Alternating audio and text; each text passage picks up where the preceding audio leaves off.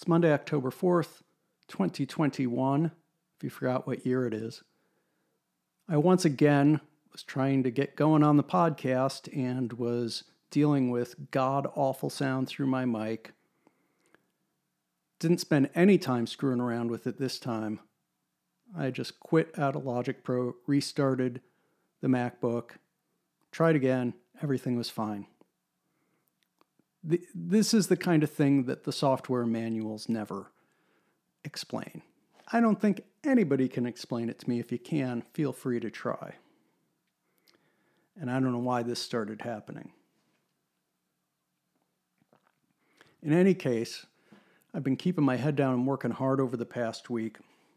Every once in a while, I'll pop my head up and and uh, take a look at Twitter, which is just a it's an absolute cesspool, but I think provides a, a fairly accurate uh, glimpse or snapshot of, if nothing else, at least sociopolitical discourse in our country.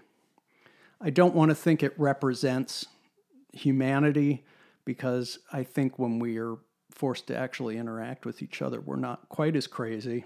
But uh, it's depressing nonetheless, but often also quite funny, as was the case when I saw a retweet of a tweet by Jesuit priest, Father Thomas Reese, who tweeted an article not written by him but by somebody else, explaining why our preferred pronoun for God should be they.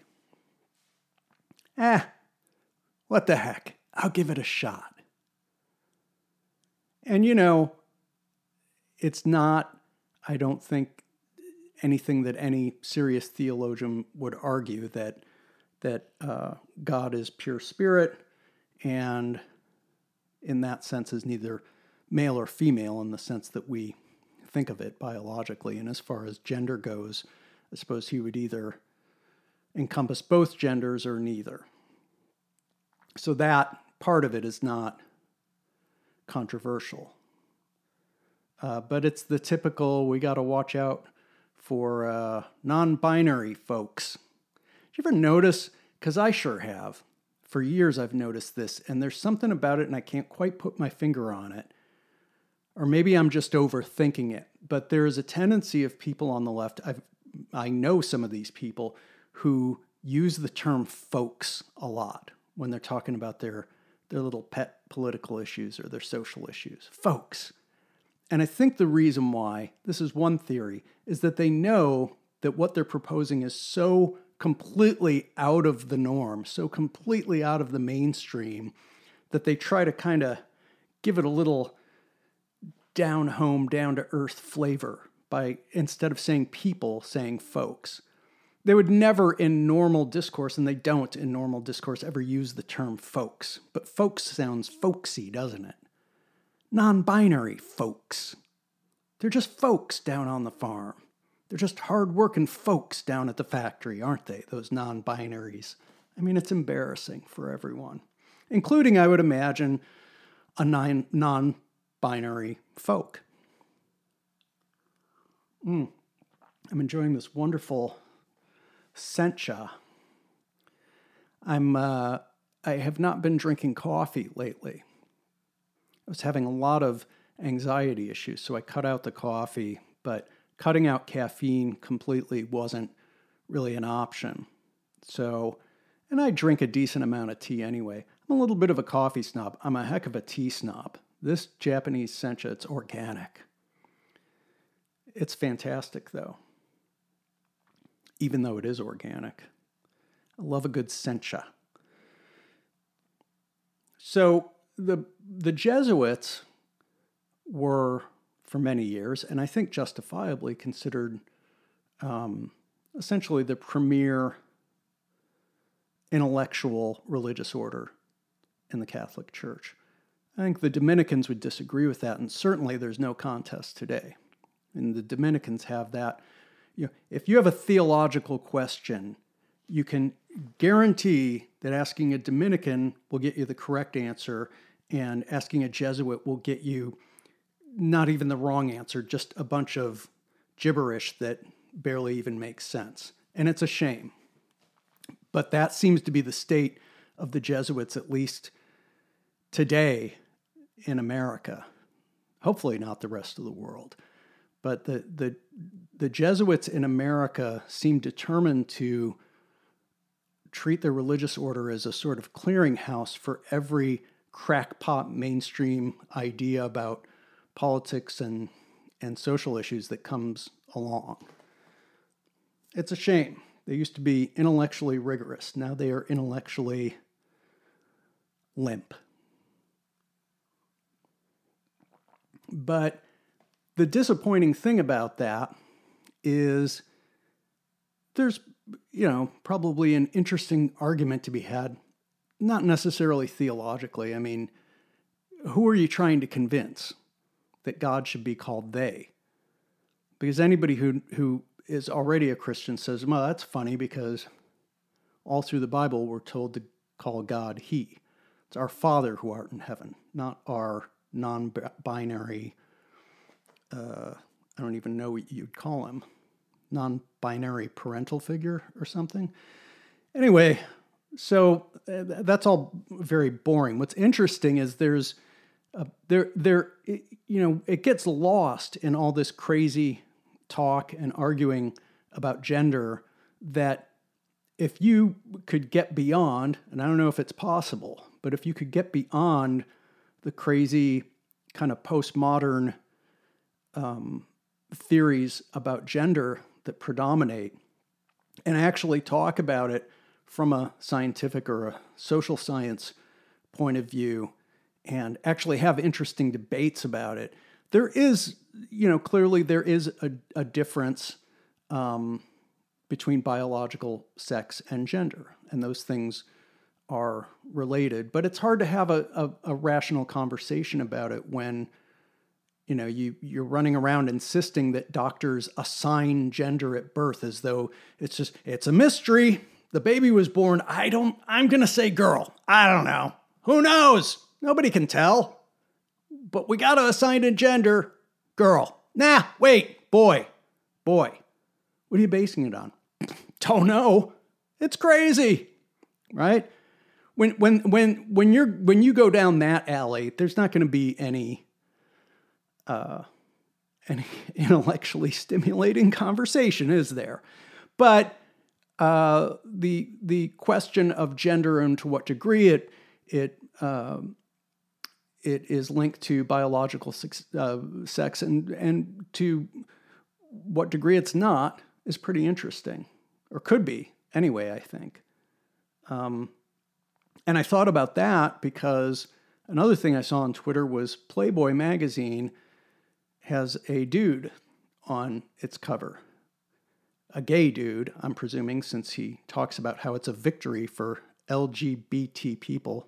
Don't know how it's a victory, but I guess you take what you can get.